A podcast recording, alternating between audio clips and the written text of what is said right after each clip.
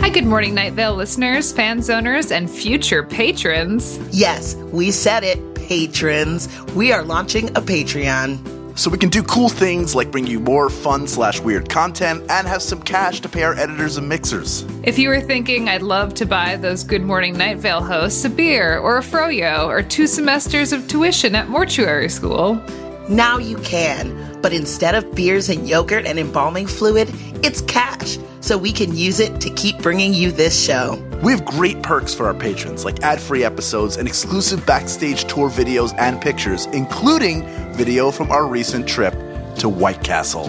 it was fine. Totally fine. Plus, a bonus monthly fan zone only episode, bi monthly live fan zones, shoutouts in the credits, recipes, and food recs from the cast. I, Hal Lublin, will make scones for you on the internet. Plus, monthly weird personalized gifts and snacks delivered by mail from the cast. I have a lot of weird Night Vale shit in my house, and for the right price, it's coming your way. and the opportunity to be a guest on Good Morning Night Vale on the future episode of your choice. And more. If you love us or even just like us, check out our Patreon and keep our love alive with your sweet, sweet cash. Go to patreon.com slash Good Morning Night Vale. That's patreon.com Good Morning Night Vale. We are forever in your hearts. And in your earbuds, And in your bank accounts. It's fine. We, love, you.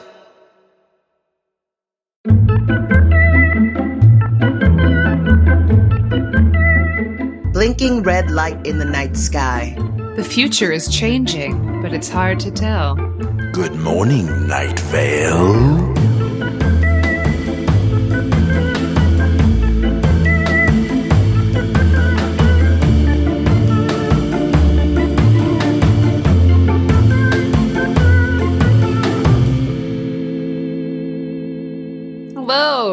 Audience of Good Morning Night Vale. It's me, Meg Bashwiner, here to talk to you about a show. And me, Symphony Sanders, to giggle through the whole thing. And me, Hal Lublin, just as eye candy. This is Good Morning Night Vale. We listen to Night Vale because we're part of Night Vale, and then we talk about Night Vale to you, the Night Vale listeners, who then send us in your thoughts about Night Vale, which we read and talk about Night Vale more, and it's a vicious circle that we hope never ends. And today, we are talking about episode 19A. Sandstorm. A dangerous sandstorm threatens Night Vale. Plus, baseball opening day, a look at financial news, and Cecil finds himself in a strange new place. Let's talk about it. Yeah, what an episode. What a legendary episode. The Sandstorm. The world of Night Vale has blown the whole H open. Right? And Thank I- you for not cursing. Appreciate that. keeping our explicit levels down.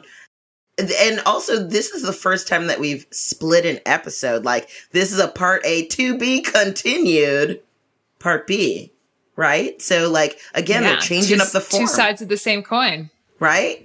Yeah, the, uh, it's a change in format. It's a introduction of. Uh, we get so much more world. I mean, we'd heard about Desert Bluffs before, Right. So we we knew that they were like kind of a rival town. We had no idea that there was like all of this debauchery and bonkersness and and doubling and weirdsies. But yeah, so and and we're going to talk about 19B next week.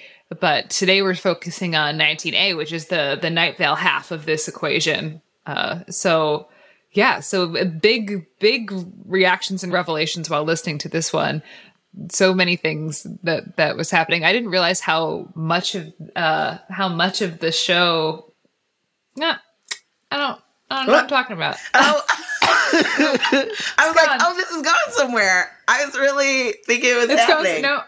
No, Okay. it's a big nasty brain fart. Sound it out.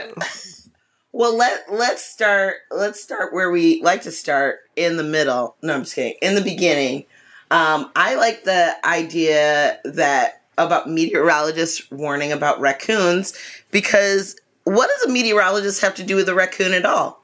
Nothing. Well, we just live in a culture where we live in a culture where meteorologists are the only news that we feel like we can trust, even though they lie all the time. Yeah. They fit. They mess up. But it's the last totally nonpartisan news source is the fucking That's weather. true. That's true. You can't. You can't dispute a radar, or can you? Yeah. I mean, the weather they don't get it right, but when when it starts to rain, what do we do? We turn to a weather report. Isn't that bonkers? It's like so many times we've been led astray about whether we're going to get a snowstorm or not, but still, we're like we're slaves. We're slaves to the meteorologists. I like to think that humanity as a whole still has faith because we believe that there are people out there who know more about something than we do. Yeah. And I think we're in an age now where people are like, I could do that. I have the internet. I could be the weather person. The, what science is there behind it? And I'm talking about the real world, not not the world where the weather is music. But it's nice to think that that we go, oh, it's raining. I should see what that weather person has to say. Sur- surely they'll know and be able to help me. Well, we want to know how long the misery will last, don't you think? Oh, it will never end. It's not we're not, we don't care about like uh, what's actually happening. Like what's the current weather? Like I don't want to know that. Like I want to know what's going to potentially happen today, what I need to be prepared for. So maybe that's what the meteorologist There's- Yeah. right? Yeah, I mean they get it right so rarely. Like they they're, they're doing their best. Okay, I'm not like shit talking meteorologists here, but I feel like in the past, you know, five to ten years, there's been the sensationalist uh, meteorologists, and maybe that this is a comment on that, where meteorologists are stepping now into warning us about raccoons. Well, and at the end of that um, section, he does say, "God, meteorologist meteorologists just don't know when to stop." The entire press corps moaned. So maybe it's like a thing that actual like me- press corps people don't respect meteorologists. Could be. Well, this is uh this episode was March 15th, 2013 and Superstorm Sandy, I believe was 2012. Is that right? Yes. Um Yeah, and so yeah. there was the which was yeah, such a huge weather event in the New York area that was d- definitely affecting Joseph and Jeffrey. Uh, so that there is this kind of discussion and sensationalizing of weather uh, and meteorology is and maybe penetrating could be another after effect of Hurricane Superstorm Sandy. Huh. The effects are never over, really. No, they go right into your art. From the jump on this episode, one of the first things was is that the city council like kind of fails to warn people about the sandstorm.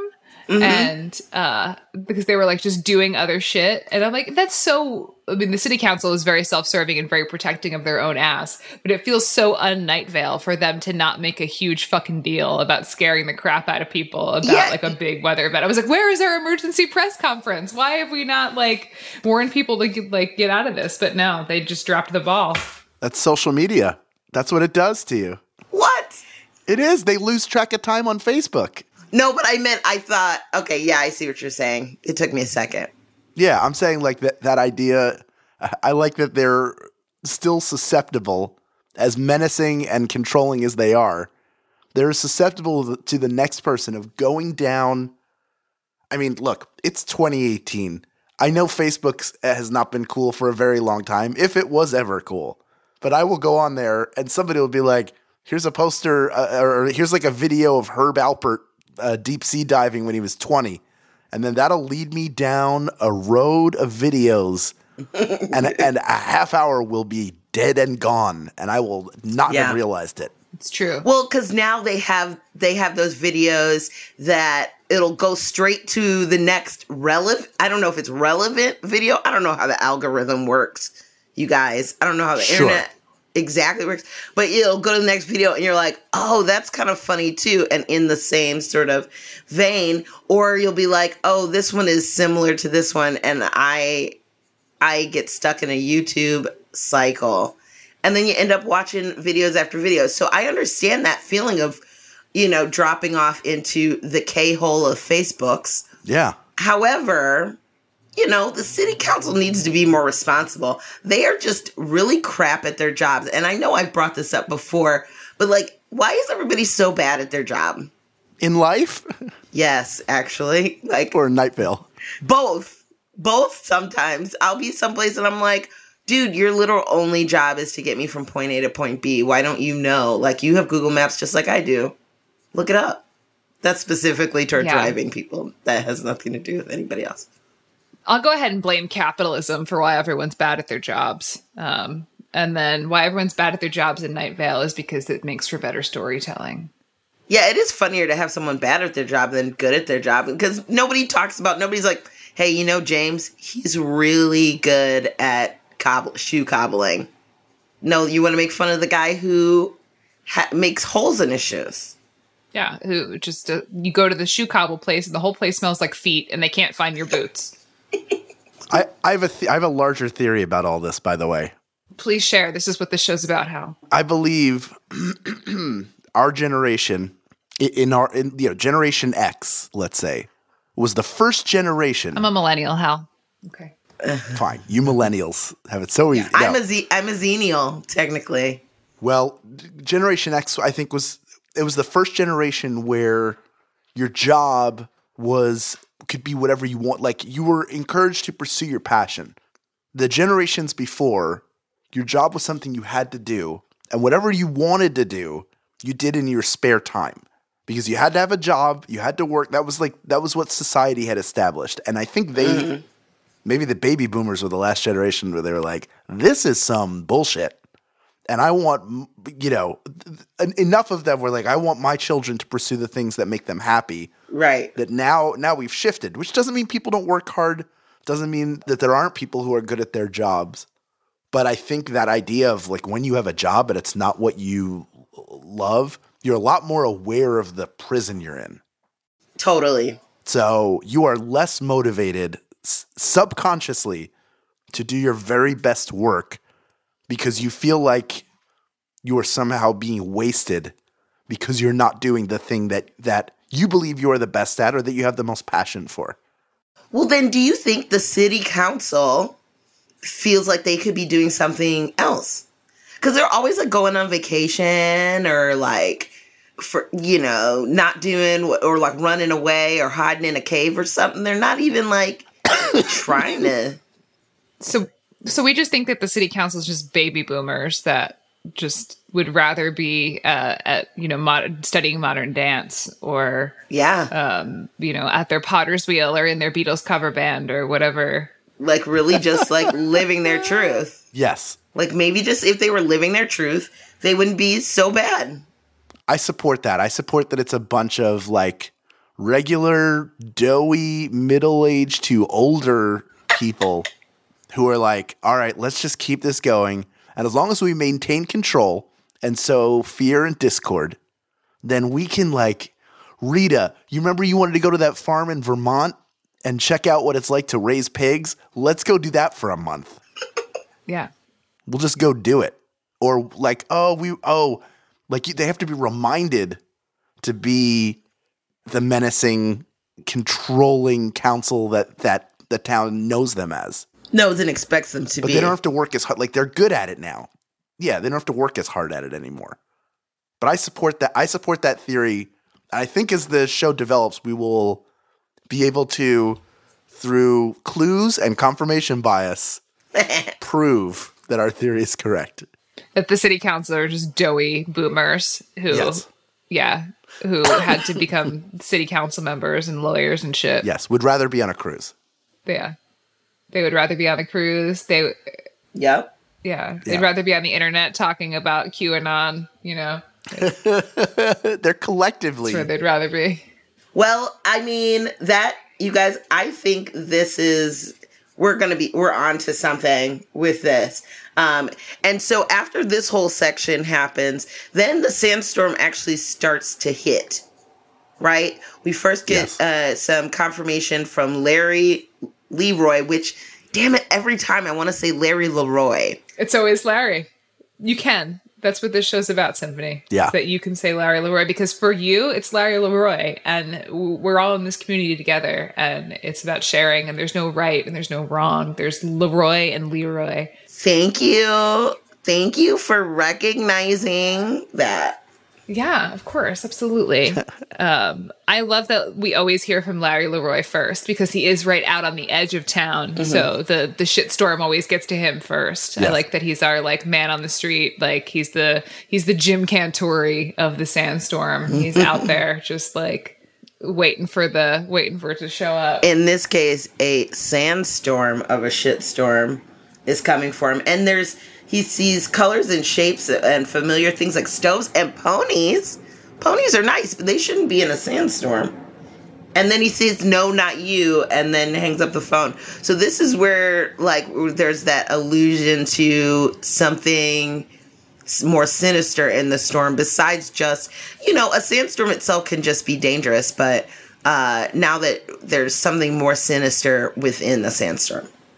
Yes, exactly. And then we were we were taken to Old Woman Josie's Facebook page, um, where Dana is uh, translating uh, the symbols, the, the rune stones, and this translation is "They come in twos, you come in twos, you and you kill your double." So, thanks, Old Woman Josie. What a heavy message. What a heavy message. Yeah. Take a break from sharing those memes, those memes about whatever. But yeah, but then then what Whatever. happens? Cecil gets lost in a vid- in uh, a video of a cat jumping in and out of boxes. Like we all do. Yep. Yeah. Mm-hmm. We're no better than the city council.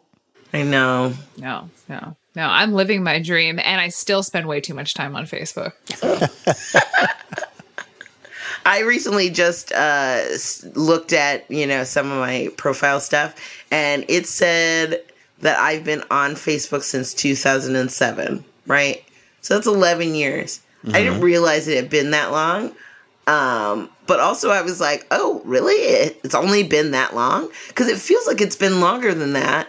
But I remember that it used to be just a, like you had to be a college student at first, right, to get Yeah. invited to it. Yes, it was college only. Yeah. I was one of the uh I was one of the proto users because it was uh they were just coming to universities and I yeah, I got on in 2004 because Zuckerberg was like, yeah, just starting branching out and he wanted it to be in Massachusetts and UMass was one of the is one of the bigger colleges and so we had we had Facebook first before a lot of other people. And of course I got on it and it used to just be like uh, not anything like it is now.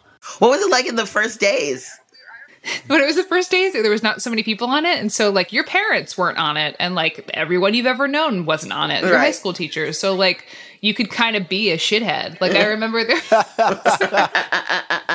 like i remember we were in, there were groups that we were in that were like horrible groups that i like recently found and was like holy shit gotta delete that i'll never get a job ever again uh, but like we put pictures like for a while you couldn't put pictures on and then when you could put pictures on i remember putting pictures on of us doing terrible things like things that would get you arrested like not stuff that like Oh, yeah? not like uh, illegal stuff consensual yeah. illegal stuff um yeah Wink, wink, Like- wink. but being like what were because we're, we were 19 and we were like yeah this doesn't mean anything. Yeah. this isn't forever. This is you know When like you're 19 and like the internet is new still, like really, yeah like we had all just abandoned our live journals you know? We didn't think that live journals would ever you know come back to haunt us and they just went away into the internet ether. And now all of a sudden like posts and groups that i started in 20, 2004 about like smoking weed every day um were like You know, I'm so grateful that I was young enough to be involved in social media. In like, I was like 25, 26 when I got on mm. Friendster, yeah, Friendster. but old enough to not like, I didn't have Twitter when I was 14 right. because I would be aghast at the things that 14 year old me would have written. Like it, I, I think I was like the right age to get it where it will never hurt me in a job interview because I don't have anything, I don't think that I've posted where I would be like, uh, nothing that would offend my mother. That's, Yeah. that's been my rule of thumb forever. My mother Yeah, has a had a, well, had, she's dead now. She had a very high tolerance for what would offend her. Oh, by the way, I'm not laughing at Hal's. I'm not laughing at Hal's mom being dead. And like your mom isn't dead. I, Lydia, I Lydia, think my mom so also sorry. has a very no. I was thinking my mom also has a very high bar, and there's some stuff that I shouldn't say because it wouldn't offend her, but it would offend most everyone else. Yes. So Look, I'm not saying like uh, like my mother was cool with racism, but I mean Right. like her ability to deal with off-color humor was pretty high. She didn't mind curses or anything like that. She just wanted your jokes to be well constructed. Yeah, as long as the jokes are funny, right? How? Exactly. yeah, as long as they're funny, that's all that matters. They're not gonna. They can't be in bad taste and not land. Oh my gosh, that's the worst. Yeah, it's like some disown you shit. Usually, though, if they're in bad enough taste, they will not land. and it's not the audience. I'll tell you, young comedians starting out, you might need to go back to that, but go back to the well, back to the drawing board. For real. I mean, if you're if you're a young male comedian, I'm just gonna come out right now and tell you, nobody's that interested in your penis and what you've been doing with it. Try something else, please, please. Is that a, a common topic? W- Oh, Wieners? I've been to many an open mic and seen many a guy get up, his baseball cap on backwards, Oh, God! with God. a small notepad filled with stories about his crotch area. Gross. You're like, nobody cares about your wiener. Do you heckle him like that? No, I would never. Look, I give anybody who's willing to get up and do stand up a ton of credit because it is terrifying and very difficult.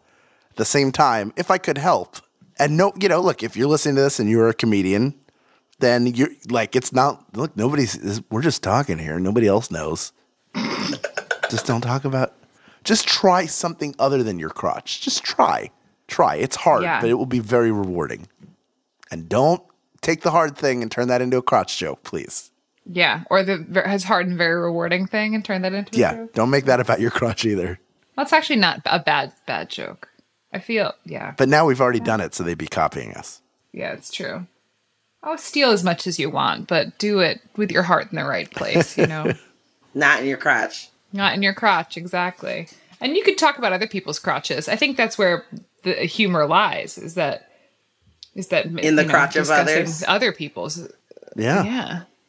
Um, but yeah, actually, we'll, I will say there a lot of a, a lot of female comedians talk about their vaginas, and I find that hysterical. I mean, it's a little it's a little overused, and that's uh, that was a joke. Um, but uh, Wow. I, I think it's I think it's funny, and that's because we are empowered by them now, and because for the most part we don't use them to assault people. So Right.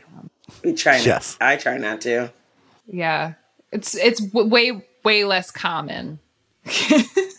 True. Um, in other news, let's talk about the financial news of this episode. Which is terrifying. It's So terrible. like the trailer for a horror movie. Like Yes. it's creepy and wonderful, and I loved it. But there's birds. I just wrote birds! Exclamation points, all caps. Are you afraid of birds? Me? I just hate them. I'm not afraid of them. Why do you hate them? I'm not afraid of them. I will fuck up a bird. I'll beat up a bird. Really? hey, swoop down on me, see what happens. no, I don't know. I would be afraid. I think anything with like a beak and talons that's flapping at you is kind of freaky. So you're going to be a little bit wary at least, you know what I mean? And like, there's like all these like birds that are like looking down on them and like their feathers are rotting and stuff. Like, that's gross. And like, they're picking at the boy's ears and stuff. And oh, that was a gross out sound. yeah, it's definitely a very horrifying financial news. Have I already told the story on this podcast of the house with a bird in its walls? What? No, I don't think so. If not, tell it again.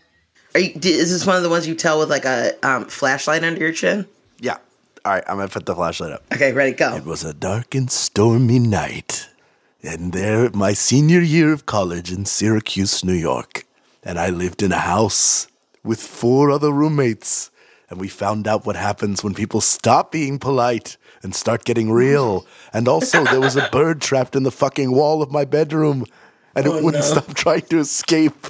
Oh no. And we told the old man who was the owner of the house, and he didn't do anything about it. and so I had to take it into my own hands using a hammer and nails.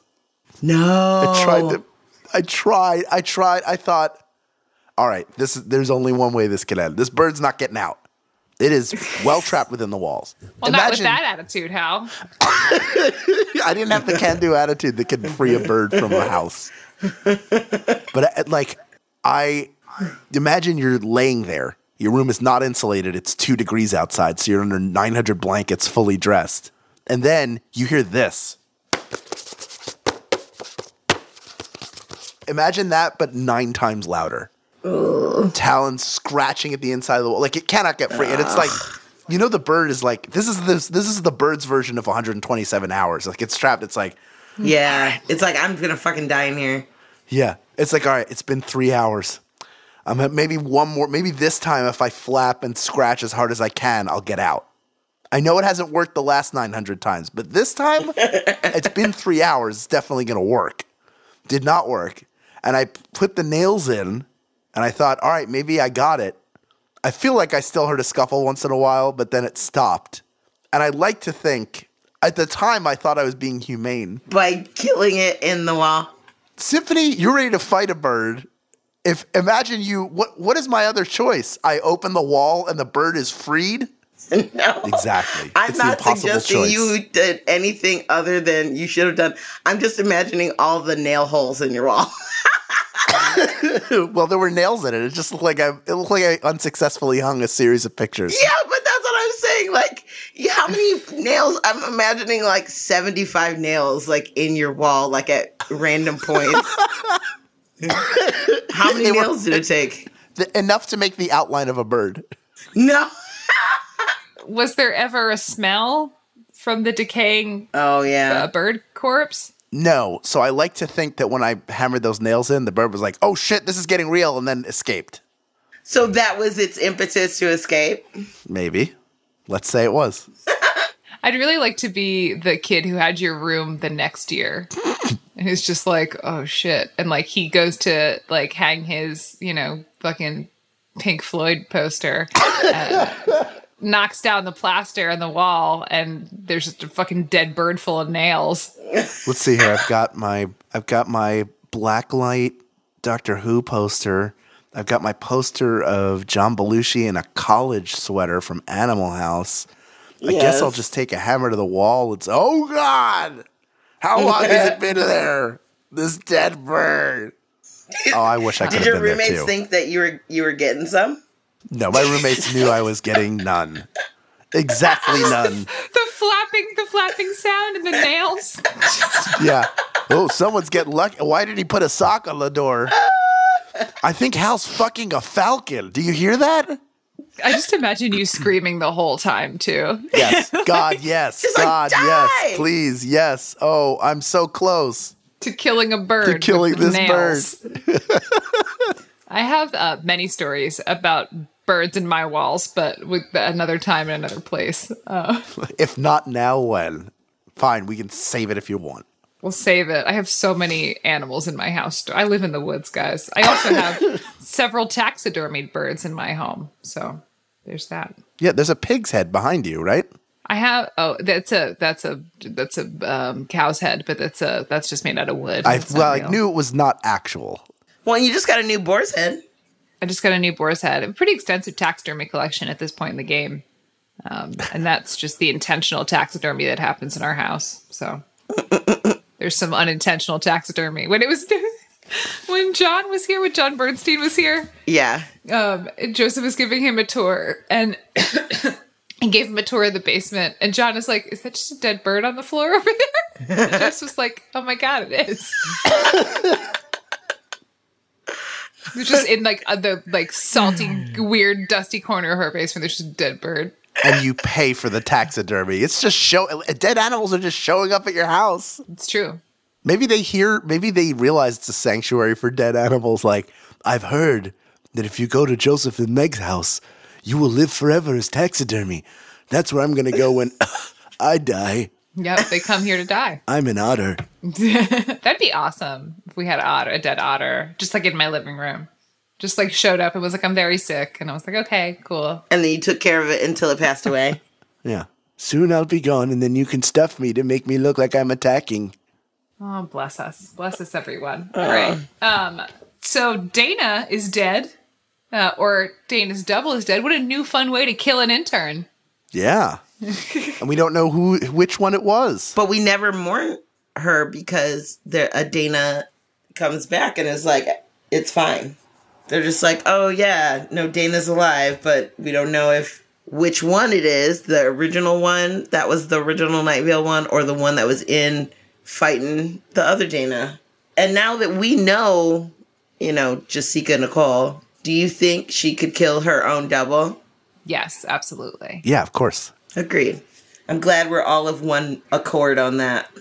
She could kill her own double. She would knit it a burial shroud. She would hand build the coffin. Yeah. She would dig a, an artisanal hole and bury her double. She could also build their coffin or whatever. Yeah.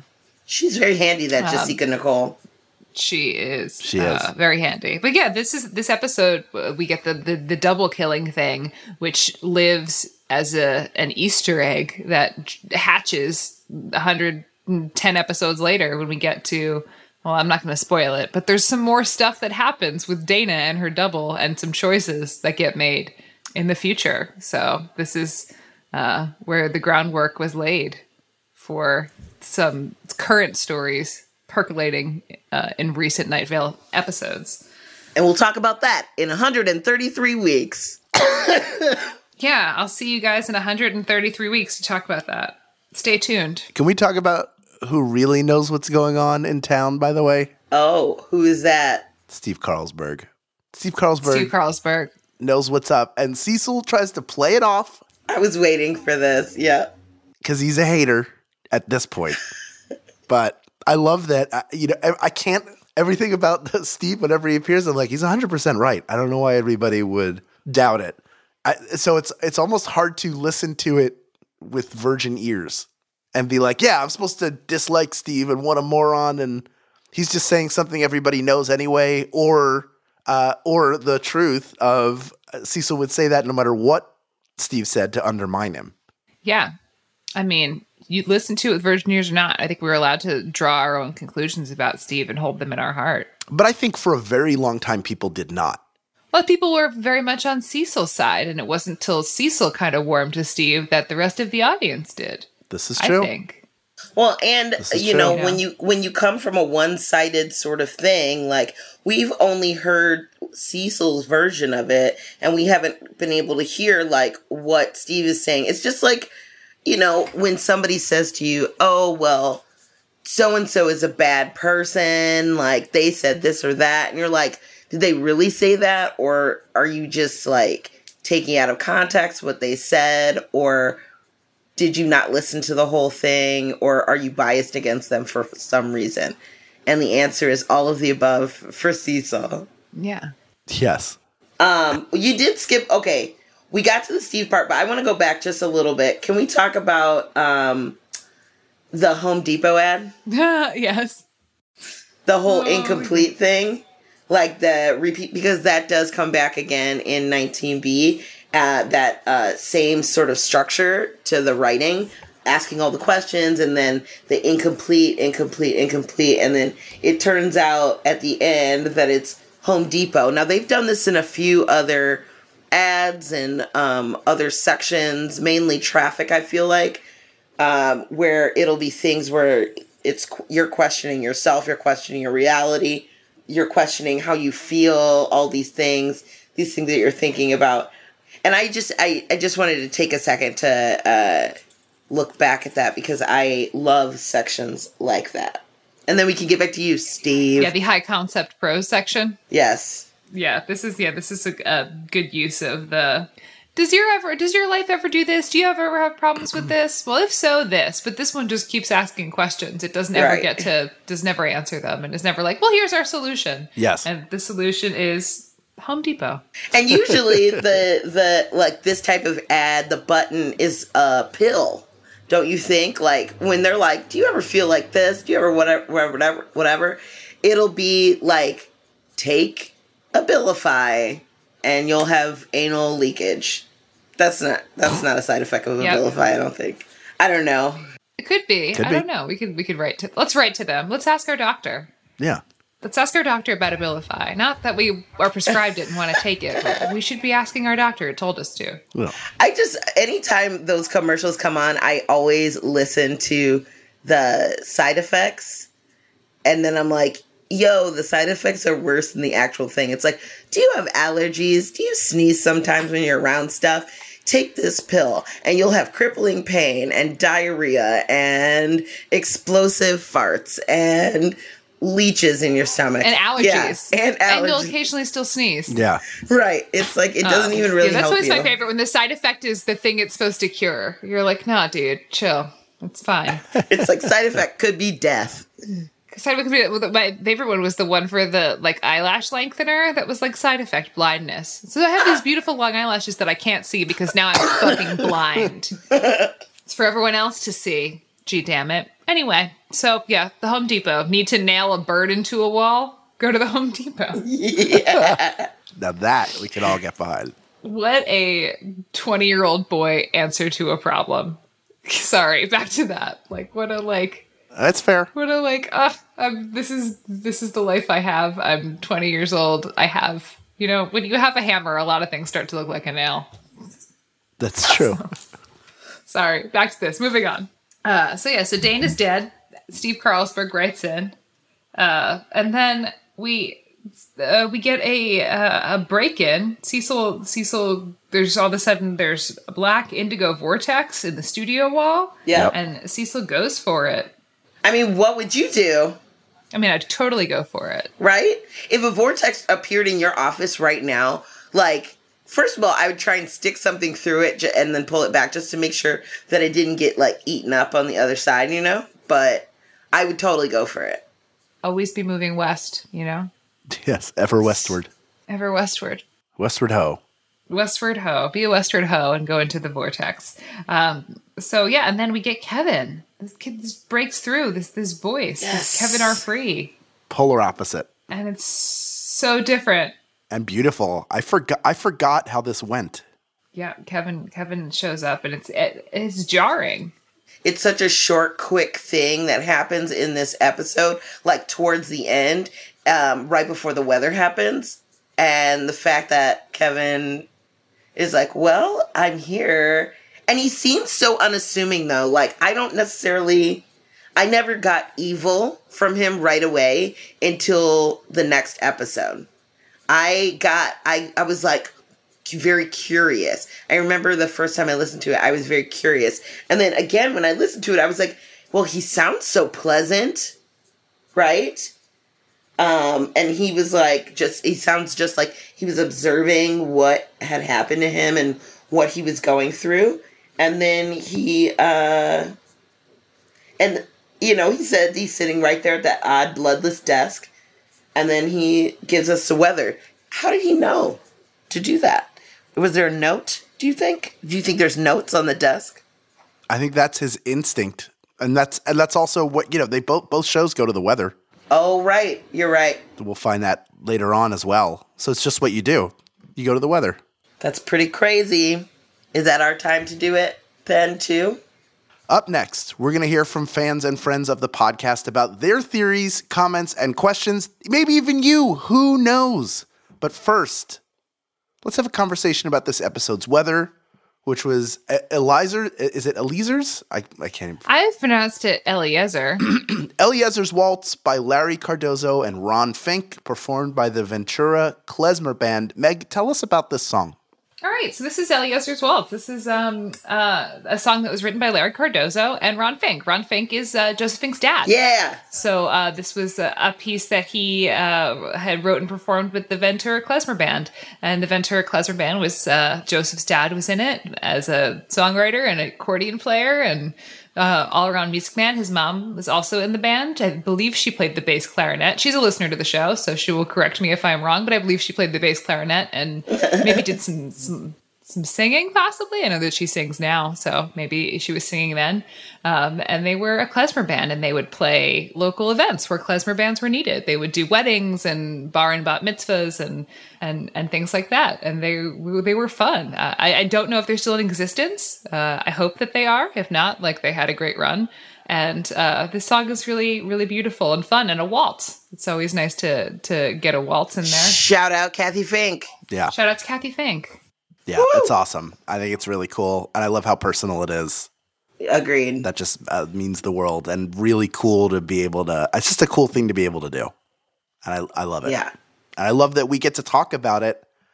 You know, not only does it live on because it's on the podcast, but now we're talking about it on another podcast about that podcast. Yep. So that just makes me smile very big. Yeah, and I love klezmer music. I didn't know I loved klezmer music until I met Joseph Fink. I didn't know what klezmer music was until I didn't know met that Joseph either. Fink, I don't know and what. I actually still don't. I didn't know that that was a genre of music. it is. See, this is the these are things I don't know. Uh, like there's very um, regional music, right, and like very specific types of music that um, you might not know about if you aren't exposed to it. So this is another benefit of listening to the weather is that you get to expand your horizons and what you would normally be exposed to. Yeah. Yeah, klezmer music is um, a Jewish, uh, the Jewish tr- musical tradition. Yes. I believe the Ashkenazi Jews are the ones who do this, and um, so there's yeah some influences there from the Ashkenazi Jewish people. And I think that there some some klezmer bands are more traditional, whereas other ones have kind of uh, been had more influence by rock and pop and jazz. Like the Klezmatics, they're like probably the most famous klezmer band, um, and they have uh, some some uh, rock and jazz and pop influences. They're a lot of fun too. I'd recommend them. I think they they turned us down for uh, weather once. Oh. Yes, Joseph asked them, and I think they turned us down. So Heartbreak. Who's laughing Heartbreak, right? now? No, I'm just kidding. I don't know. I mean, maybe maybe all, we all get to laugh. maybe all of us yeah because it's funny this is another wonderful addition to the storied history of our weather samplings Agreed. Uh, shall we enter the fan zone?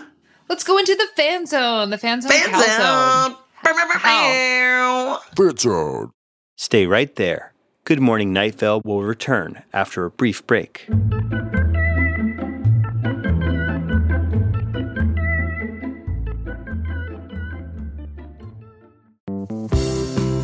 You have trouble getting the sleepies like I do? Having a good night's sleep, like a full night's sleep? Let me introduce you to Feals, which is the premium CBD delivered directly to your doorstep. If you're like me and you have trouble, if you have stress, if you have anxiety, pain, or sleeplessness, then you just put a few drops of Feals under your tongue and you'll feel the difference within minutes. And if you're like me and you are new to CBD like I was, they offer a free CBD hotline to help guide your personal experience. Feals has me feeling my best every day, and it can help you too. Become a member today by going to feals.com slash good morning, and you'll get 50% off your first order with free shipping. That's E F-E-A-L-S dot com slash good morning to become a member and get 50% automatically taken off your first order with free shipping. Feals.com slash good morning.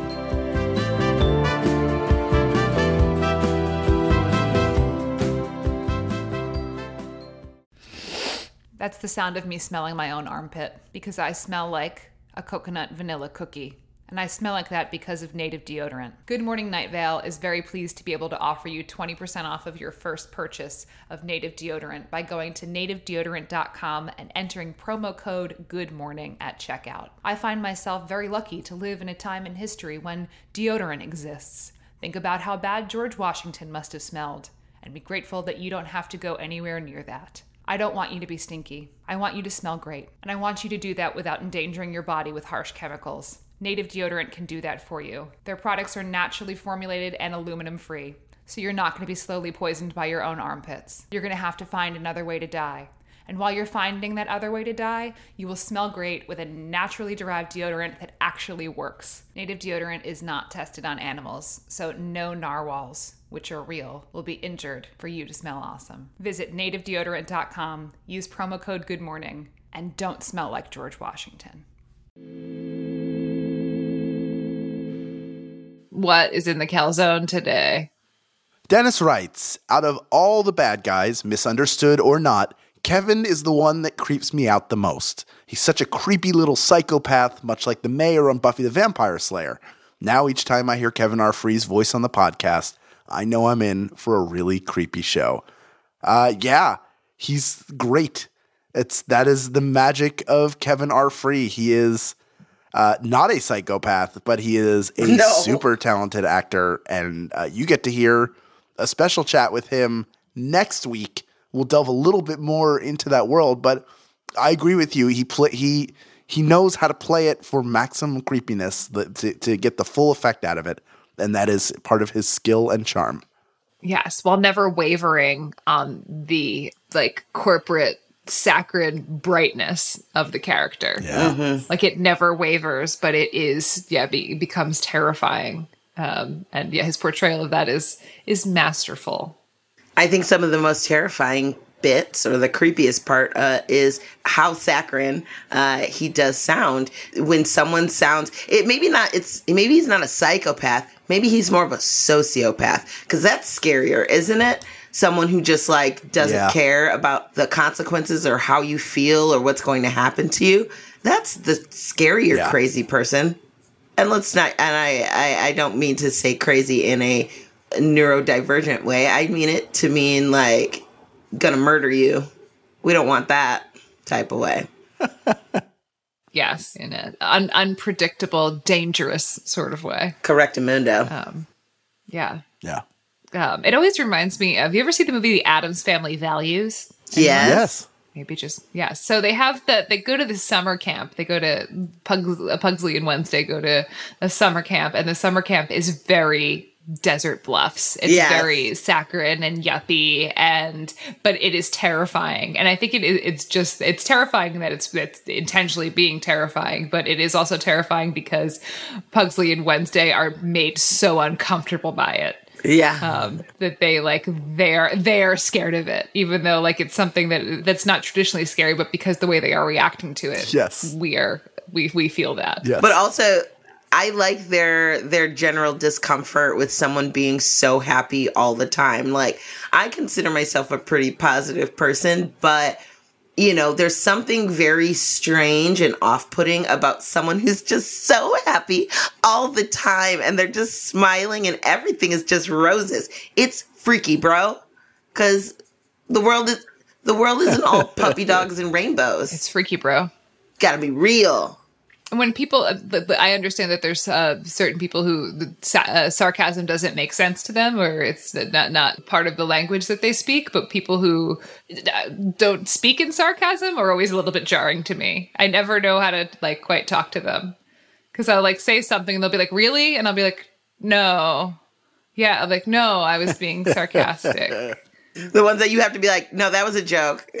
yeah these bright and bubbly people would never think to like to throw sarcasm in there. Everything is very earnest and I- intentional um Yeah. in that way. Yeah. But yeah addams family values. When they misbehave they get thrown in the harmony hut desert bluffs is the harmony hut okay cool. So this is leanne. Leanne wrote to us. Leanne wrote to it as an email with 80 of their headcanons Wow. um, and so we'll be hearing f- from leanne several times throughout the fan zone because there are 80 of them on every topic in night vale. Yes. uh, but this is a few of them. This is uh, two of them from leanne or actually more than that. Uh, the Kevin wears the. This is a headcanon from Leanne. Uh, Kevin wears the opposite clothing of Cecil. He only wears professional business clothes, usually navy blue suits and orange ties. Love it. Kevin's last name is Remlap, which is Palmer backwards. And this this is my favorite one. The city of Desert Bluffs is a metaphor for Mormonism. Wow. A lot to unpack there. A lot to unpack. Yeah, there's like uh, the the stuff with like the name backwards and the opposite of Cecil. That's kind of like leading towards the uh, Cecil and Kevin are each other's double type of thing, which is a theory, but it's not never really confirmed Right, that that is like yeah. they are each other's double. Um, so uh, so yes, but maybe not. I, I'm of the opinion that they're not each other's double. I don't know. Um, I, that there's something else afoot. I originally thought that they were because of the whole thing where he said it's not a, a man that was not tall and not short, not fat or thin. He has eyes like mine and a nose like mine and hair like mine, but I don't think he is me. So like that's where it can be a little confusing because it's like he's not me, but like is he though? He's a doppelganger, sort of. Yeah. Yeah, it's similar, but like not the same. I don't know. Yeah. His clothing, though, I feel I don't know. Like I think maybe I'm so influenced by all the cosplay that I've seen. Like I only see Kevin in yellow in my brain, Yeah. in my in my head canon. Yeah. With a bloody smile. I love uh, when when Mal Blum first started touring with us, and they would meet Kevin's in the signing line. Yeah. and Mal was a fan of the show, but not like a not like a deep fan that understood all the cosplay and was like, "What's with the person covered in blood?" And we were like, "Oh, you saw Kevin, Mal. You've seen a Kevin." And they're like, what? They're like, "Why are there Why are there so many children covered in blood?" Yeah. we're like, "They're Kevin's." Every Kevin I've met has been so sweet too, and it's very bizarre to see like the clear white contacts, bloody face, and be like, "Hi, I'm a big fan. I just want to thank you. I really appreciate the show." It's very, uh, uh, it's creepy and heartwarming at the same time because I love how much Yeah. I love it, but it is, it is terrifying. It is a terrifying Yeah. costume to put on. Especially So when well they done. have like the weird eye, like the contacts. Like some of them will have Yes. like crazy contacts on, and I sometimes I have to tell them I'm like it's very hard for me to look at you right now. Um, you did a really good job, but I um, am a little scared, so I'm not gonna really look at you. Um, and it's no offense to you, other than like I'm just so maybe it's a compliment, right? If they scared you so much Right. that you can't look at them. Absolutely, it's the highest compliment you can give a Kevin. Uh, so we have Stephanie, and she in the calzone, and she writes, "What always stands out to me is the little bit of Cecil in 19B. Oops, after he comes through the vortex. By this point in the podcast, we know how weird and how death packed Night Vale can be. None of that rattles Cecil except station management, of course. However, when he is in Desert Bluff's booth, it is the first time I can recall ever hearing Cecil truly scared on the podcast. Not even station management had the same utter disgust and fear in his voice. I could totally see that. Like, uh, I think, but like when you're thrust into a whole other world that is similar but so like bizarro to your own, I think you'd have nothing to feel but fear. Um, also, when you've seen people like fighting with people that are uh, samesies, you know, what do you guys think? I think it's all the blood. I think a lot of blood would freak people out. Yeah, blood is scary, especially when it's everywhere. Because you're like, whose is that? Why is it there? Will mine be there? Is it Is that my blood? Your blood? Whose blood is that? Whose blood? Am I bleeding now? I feel like I'm bleeding. like when you see a spider far away or like a bird far away, you're like, it's in my hair. It's that same thing. That's how I feel constantly. Yeah, there's like a lot of potential, scary potential energy with blood because it's like it's the poten- like it's some blood, you know, it's, it's okay. A lot of blood, you know that like when there's a lot of blood, it means that someone's dead. Like some blood, okay, they could live. A lot of blood, you know. So there is this, yeah, the, the volume. Uh, when there's a lot of blood and a lot of volume, it usually means a lot of death and destruction and Yeah, violence. true. I have something here from Kalen. Kalen writes, long story short, this is a very long paragraph. so I don't Yes, know that I don't it know really if this is. Long is, this story should- long. Mission may not be accomplished on this one. My theory about Desert Bluffs is that it's just another version of Night Vale. One of the Night Vales that got displaced in time and space by Huntokar, and the major differences being the name of it, the smiling god, and all the super happy, super creepy people that live there. Throughout the series, the various collisions of different versions of Night Vale swap people back and forth. And I think it goes all the way back to episode 19, as two versions of Night Vale clash with each other. Kevin and Cecil are described so similarly, and the names of a lot of other side characters are so similar in both worlds. The mayor of Desert Bluffs being Dan Cardozo, and the mayor of Night Vale being Dana Cardinal. Spoiler, the Matter of Blood episodes also pretty much confirms it, as the other Danas are upset about Dana killing her double back in episode 19. Maybe we should redact that. How would it be her double if her double hadn't come from another version of Night Vale? I foresee only things getting worse with space time rifts in Night Vale as the Desert Bluffs folks continue to live together, and we'll just keep seeing things like a story of love and horror happening. Or maybe not. The Night Vale under Lane 5 seems to be doing okay, all things considered. Wow. Well, I'll tell you what, Kaylin, you've given us a lot to think about. A lot, a lot. right? Uh, I'm going to be honest with y'all. Sometimes th- this project that we're doing breaks my timeline.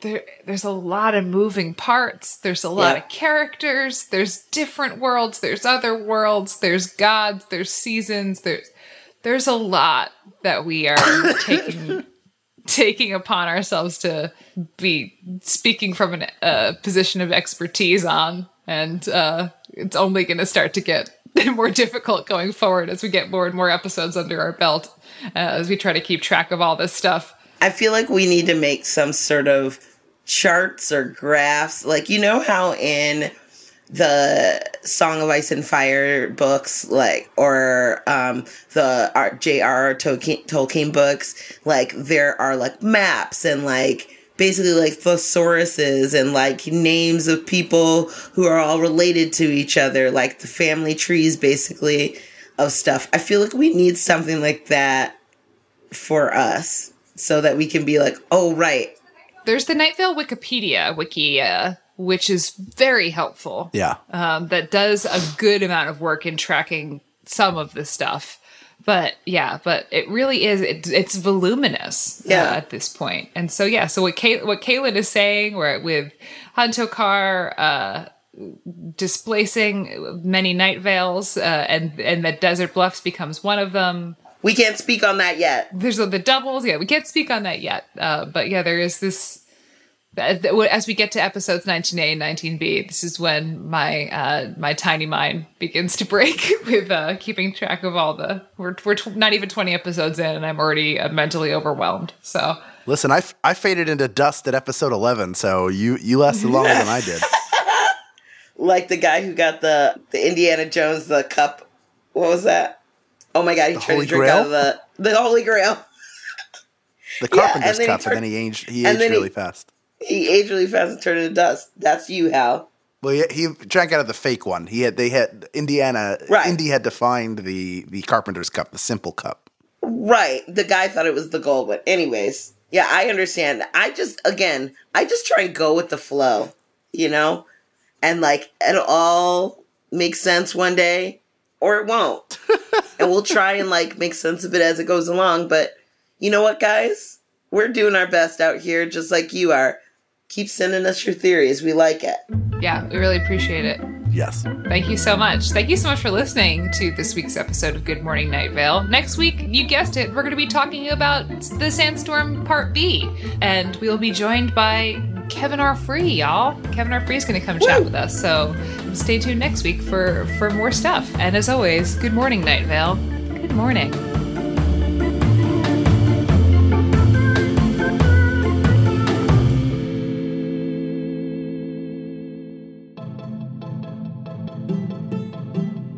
Good Morning Night Vale is a Night Vale Presents production. It is hosted by Symphony Sanders, Hal Lublin, and Meg Bashwiner. It is edited by Grant Stewart. It is mixed by Vincent Cacchione. It is produced by Meg Bashwiner. Theme music by Disparition. Special thanks to our fans who submitted their thoughts this week. Leave us a voicemail at 929 277 2050 or email us at info at goodmorningnightVale.com to share your theories and ask questions or to tell us how you killed your double. For more information on this show, go to goodmorningnightVale.com and follow us on Facebook and on Twitter at Night Chat. Special thanks to Christy Gressman, Jeffrey Cranor, Joseph Fink, and Adam Cecil. Today's adverb is doubly.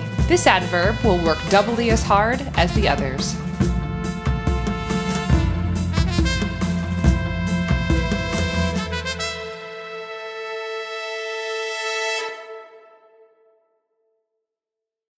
Uh, hey, everybody, this is Drew. I make uh, Sleep With Me podcast. It's a bedtime story podcast here at Night Vale Presents. And I I just want to tell you about the show. It's a podcast to help you fall asleep, uh, just like somebody having a friend over to tell you a, a lulling, soothing, strange, meandering bedtime story. But I also want you to know the reason I make the show is because I know how it feels uh, not to be able to sleep. And it's really important uh, to me uh, to to try to bring some uh, levity and comfort uh, to the deep dark night. So if you know how it feels uh, when you can't fall asleep, if you're tossing and turning and you're looking for something to take your mind off of that, uh, just open up your podcast app and search for "Sleep with Me" uh, and give it a listen. Thanks. from PRX.